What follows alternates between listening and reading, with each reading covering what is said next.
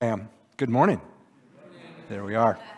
Um, thank you for joining us. Boy, if you're here for the first time, we're so glad you came out. I realize it's a big step. Thanks for doing that. And if you're joining us online, thank you too for being with us. So, most of us have either played baseball or softball or watched the game. We understand there's an umpire.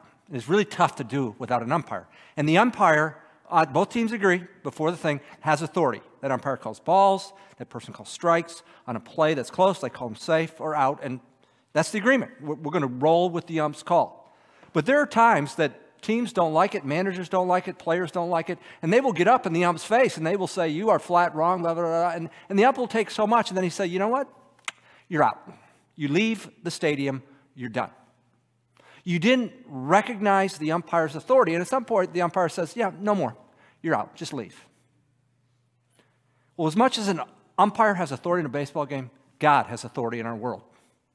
He has rightful authority. And what happens when we reject that authority? For the coach or player, they get tossed from the game.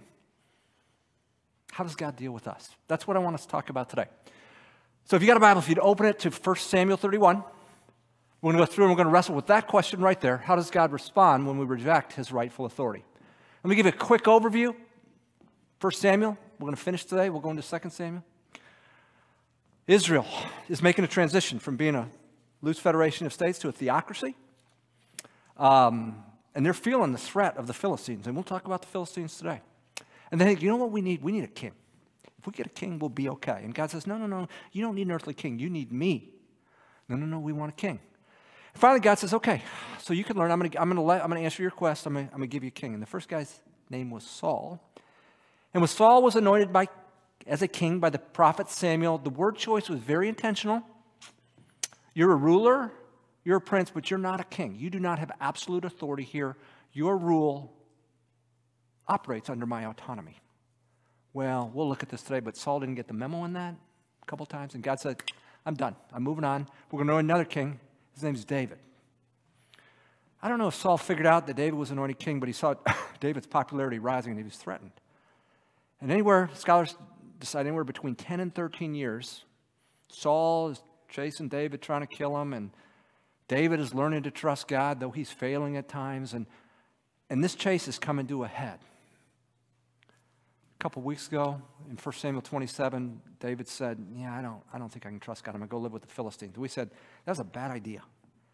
And when we left, last time we left, when we left David, he was in line at the back of the Philistine army, ready to take on the Israelis. Um, last week we jumped over to, or two weeks ago, we jumped over to Saul, and he is wigged out by what is going on. And we'll talk about that in a second. And then um, last week we saw the Philistine lords say, you know, we don't want David here, and so David is excused.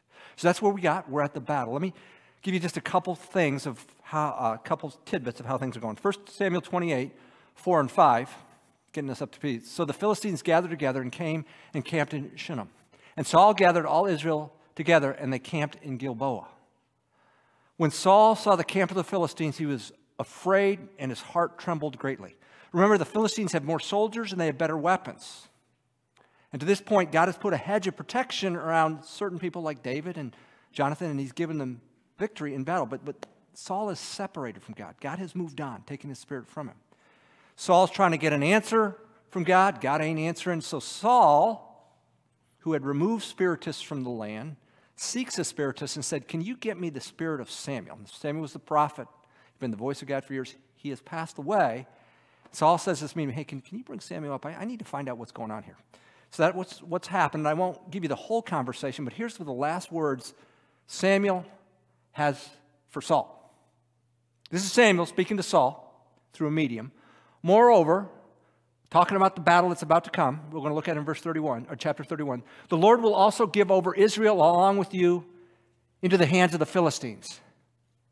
Catch this. Therefore, tomorrow you, Saul, and your sons will be with me, i.e., you will be dead. And indeed, the Lord will give over the army of Israel into the hands of the Philistines. That's a bad day to get that kind of news. That's a bummer, big time. But that's where we stand. And we pick it up in chapter 31, verse 1. It says, Now the Philistines were fighting against Israel, And the men of Israel fled from before the Philistines and fell slain on Mount Gilboa. Remember, this is a compressed narrative. This is just giving us details. Verse 2. Then the uh, Philistines overtook Saul and his sons, and the Philistines killed Jonathan, Abinadab, and Malchi Shua, the sons of Saul. So there's part of the prophecy. Three sons are dead. Verse 3 The battle went heavily against Saul, and the archers hit him, and he was badly wounded by the archers. Then Saul said to his armor bearer, kind of his lieutenant, Draw your sword and pierce me through with it. Otherwise, these uncircumcised will come and pierce me through and make sport of me. But his armor bearer would not, for he was greatly afraid.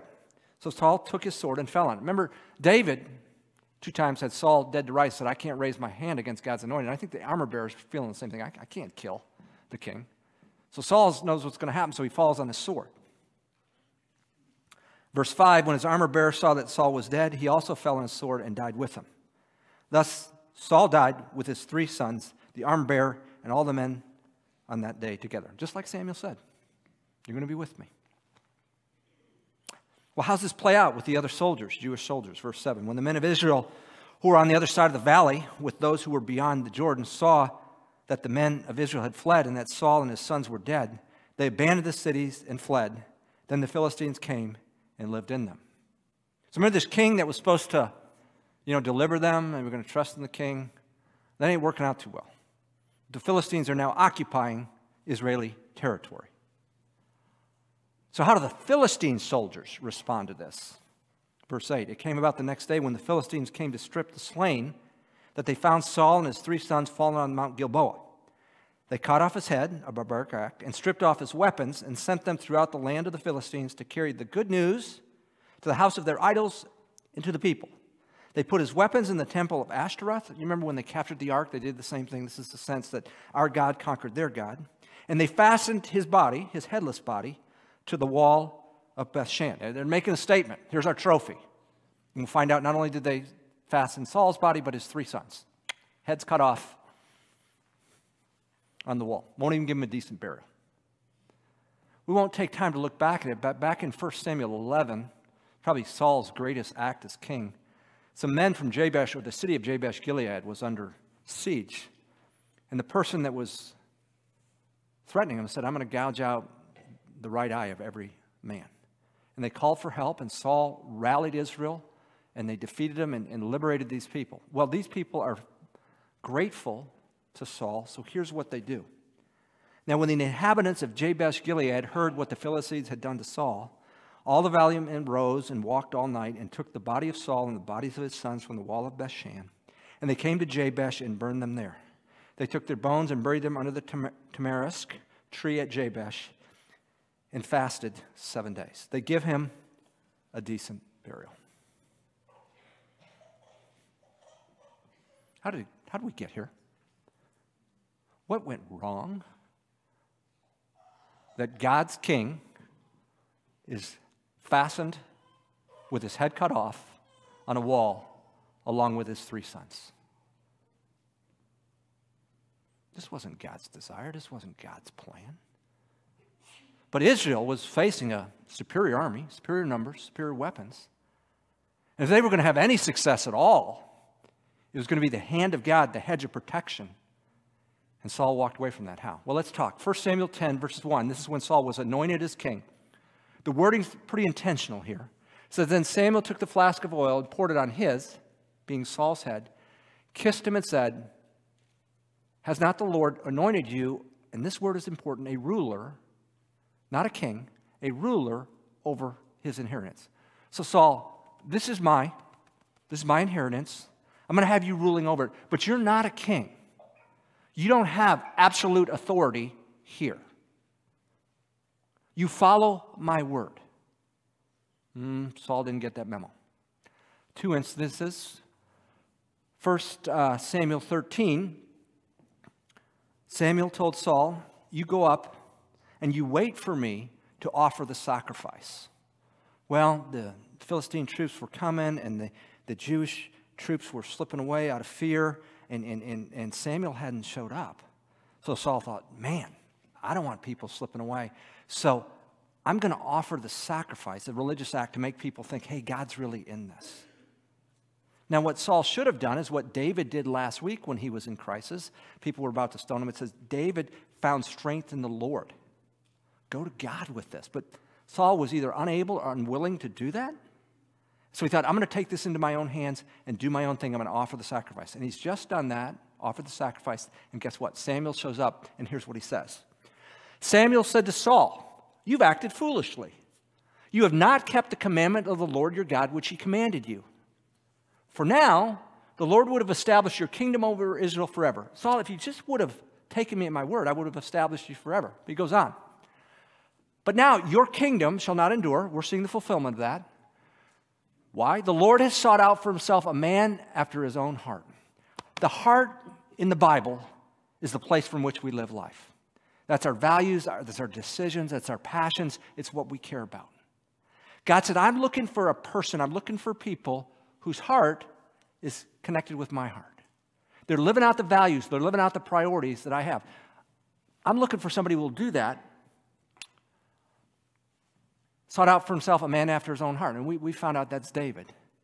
And the Lord has appointed him as ruler over his people because you have not kept what the Lord commanded you. Saul, you missed it. You didn't have autonomy.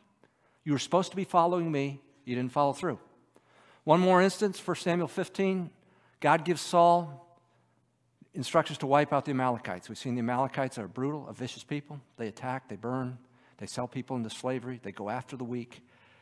So Saul did, and God gave him victory, but he didn't take out all the people. He kept the king. Why? Because the king was a trophy, kind of like they did with Saul. It, it, was, look, look who I've got subjugated to me. And he didn't get rid of the livestock because the livestock was worth a lot of money and a lot of food. Samuel shows up and, and Saul says, I've kept the commandments. And Samuel says, Really? What's that? What's that I hear? I think I hear the bleating of sheep. And Saul says, Oh, no, no, no, no. That was the people, and we were doing it for a sacrifice. We were saving that for a sacrifice. That's our context when Samuel says this. Samuel said, Has the Lord as much delight in burnt offerings and sacrifice as in obeying the voice of the Lord? That's a rhetorical question. The answer is no. Behold, to obey is better than sacrifice. God doesn't need our sacrifice. He's not up there hungry. He's not up there thinking, how am I going to fund this? He does. But what he wants is our heart, and our obedience is the show of our heart. Behold, to obey is better than sacrifice, and to heed than the fat of rams. I don't need what comes from the sacrifice. I need your obedience. I need to know I have your heart. He goes on to say, For rebellion, catch this, is as the sin of divination. So when you and I say to God, yeah, I don't, I don't think so. Oh, it's just a little thing. No, it's not. It's symptomatic of we're serving some other God. Divination is when you go find some other God. So, God, I don't listen to you because I'm serving the God of popularity. I'm serving the God of self. I'm serving the God of comfort. I'm serving the God of whatever, pleasure, whatever it is. Our disobedience, Saul's disobedience, is the sin of divination. And insubordination is as iniquity and idolatry. Because, Saul, you've rejected the word of the Lord, he has also rejected you from being king. That's how we got here. Saul missed the memo. I'm in charge of Israel. You are serving under my authority. Don't miss the application. You're not in charge of your life. I'm not in charge of mine. God is. And when we step out from that, we step out from under his protection, from under his favor. So we're asking this question how does God respond when we reject his rightful authority? Here's what I'd say. Eventually, God allows those who reject his rightful authority to suffer the consequences of their rebellion. God is patient, he is gracious, he is kind, but at some point, if you and I are going to continue in rebellion, now I'm doing my own thing, we will suffer the consequences of our rebellion. You think, whoa, now, okay, I, I get Saul, but now Israel's occupied why do the people have to suffer? Remember, because they, they used to have land that was theirs and now, now it's occupied. Well, in 1 Samuel chapter 8, uh, they had asked for king, and Samuel said, No, that, that's a bad idea. The king's going to take, and he's going to take, and he's going to take, and he's going to take. I, I, suggest you follow me rather than king. No, no, no, no, we want a king. Here's the upshot. Here's how this ends 1 Samuel 8, verse 19. Nevertheless, nevertheless, the people refused to listen to the voice of Samuel, which is the voice of God. And they said, No, but there shall be a king over us. I don't care what you say, we want a king. Even though king's going to take over, we want a king.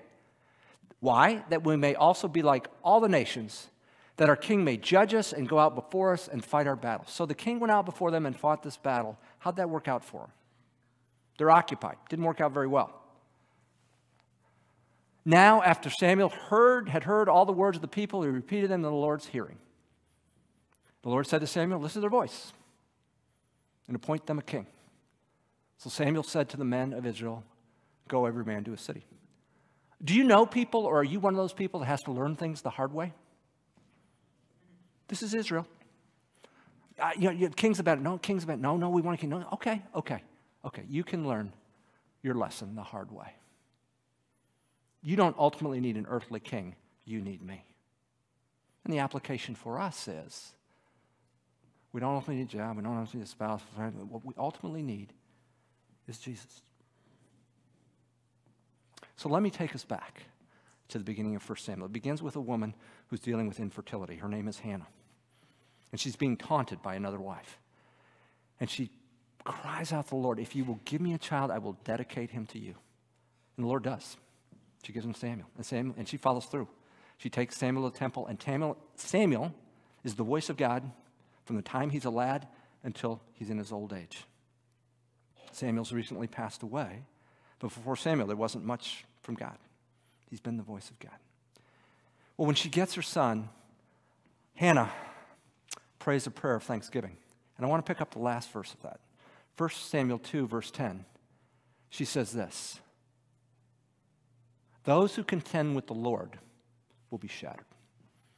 And we rightfully talk a lot about the grace and mercy and loving kindness of God, and we ought to, because it is. It's on full display in Jesus. But He's God. And if we contend with him, if we keep fighting him, we will be shattered.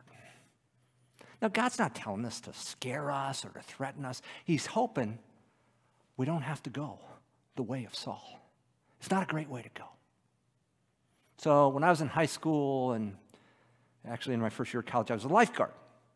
And we had a six lane, 50 meter pool, and we had a diving well here, and then there was a, a shallow end here, and then except from that was a kiddie pool, and over here was the pump room. And the pump room's what kept that going and filtered the water and so on and so forth. And once a week, we needed to backwash the pumps. We needed to send the water the other way so it would clean out the filters and all that kind of stuff. So the guy went back to train me. Backwash. He said, Andy, the first thing you need to know about backwashing is you need to open this valve right here because the water's going, we're going to send it another way, and it needs a way to get out. And if you don't open this valve, and he showed me, the, the system starts shaking and the pressure gauge goes up. And I thought, got it, got it. When I backwash, and then my senior year in high school, I, I was charged pool maintenance, so every week I backwashed. The first thing I did was I went and I opened that valve. And you know, I was never tempted to think, huh, I wonder what, how much pressure this system can hold. I wonder how much it can shake. I, I, just never, you know, I'd seen that one time I thought, yeah, I just don't want to go there. I'm going to open that valve first thing and, and, and we're good. That's what God's telling us. Man, don't, don't push.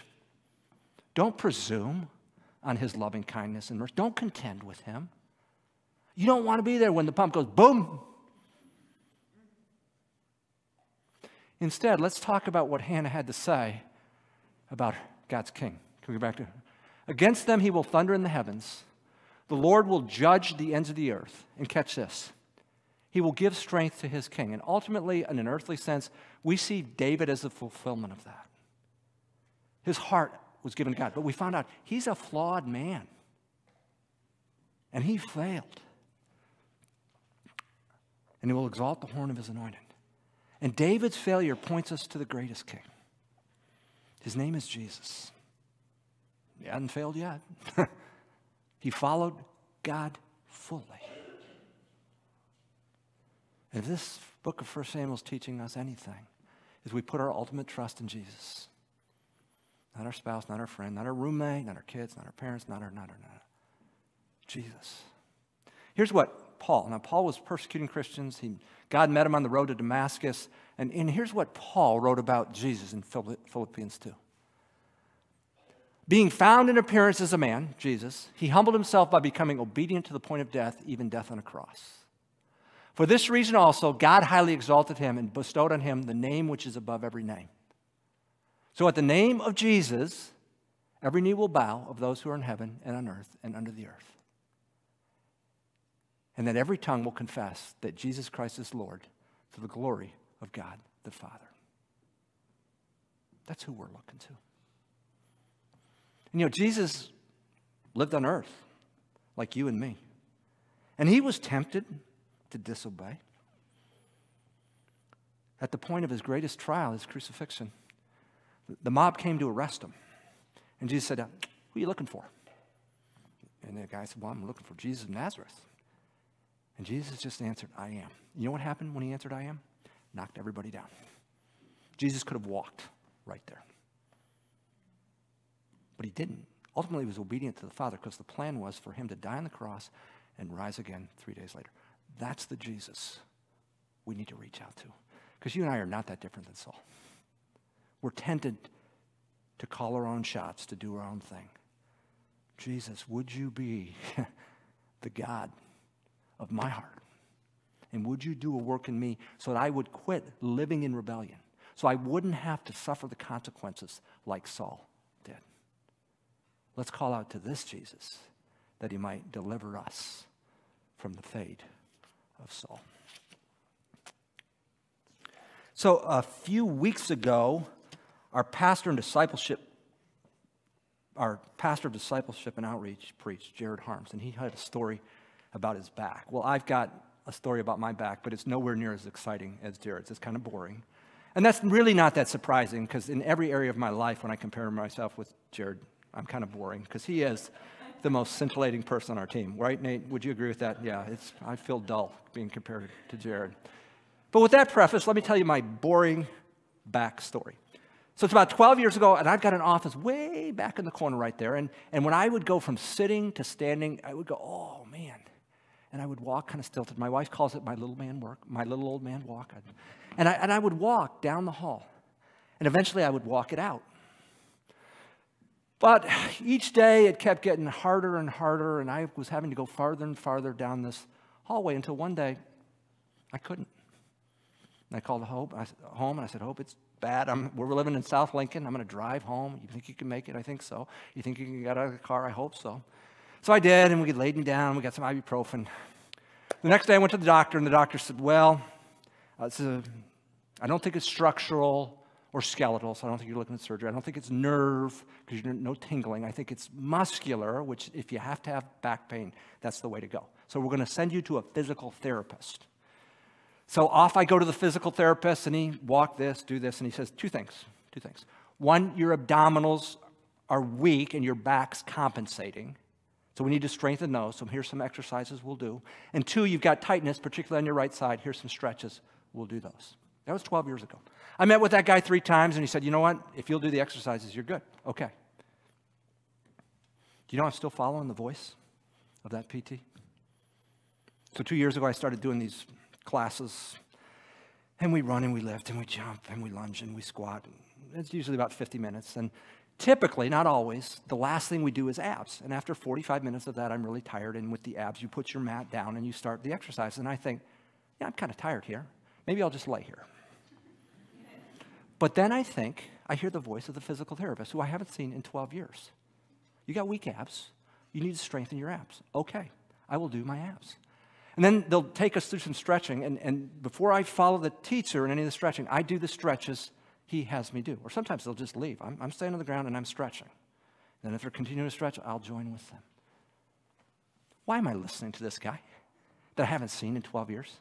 Here's two things I believe about him one, he cares about me and he wants to see me well. Two, he studied for three years on this. He's an expert on the muscles and the structure, and he can help me get to where he can help me move out of my pain. All right, if that's true with a PT that I haven't talked to in 12 years, how much more with Jesus? Is he sovereign over every aspect of your life? Does he know what's going on in every corner of your heart? Yeah. Is he good? Yeah, he died on the cross. That we respond to the voice of that Jesus. That we don't have to go the way of this Saul. Would you pray with me? Our Father in heaven, we're grateful um, for the warning of your word. Um, disobedience has consequences. Rejection of your authority, it's, it's an issue, and it will cost us. But Lord Jesus came that we don't have to walk that road, we don't have to go that way. Would you, um, Jesus, empower us to live the life you lived in full submission to the Father, even though it was costly? Why? Because you trusted Him. And you redeemed the horrific death of Jesus to the glory of His name for eternity, and, and by the way, purchased our salvation. Would our faith to walk with you and trust you grow? I pray this in Christ's name. Amen.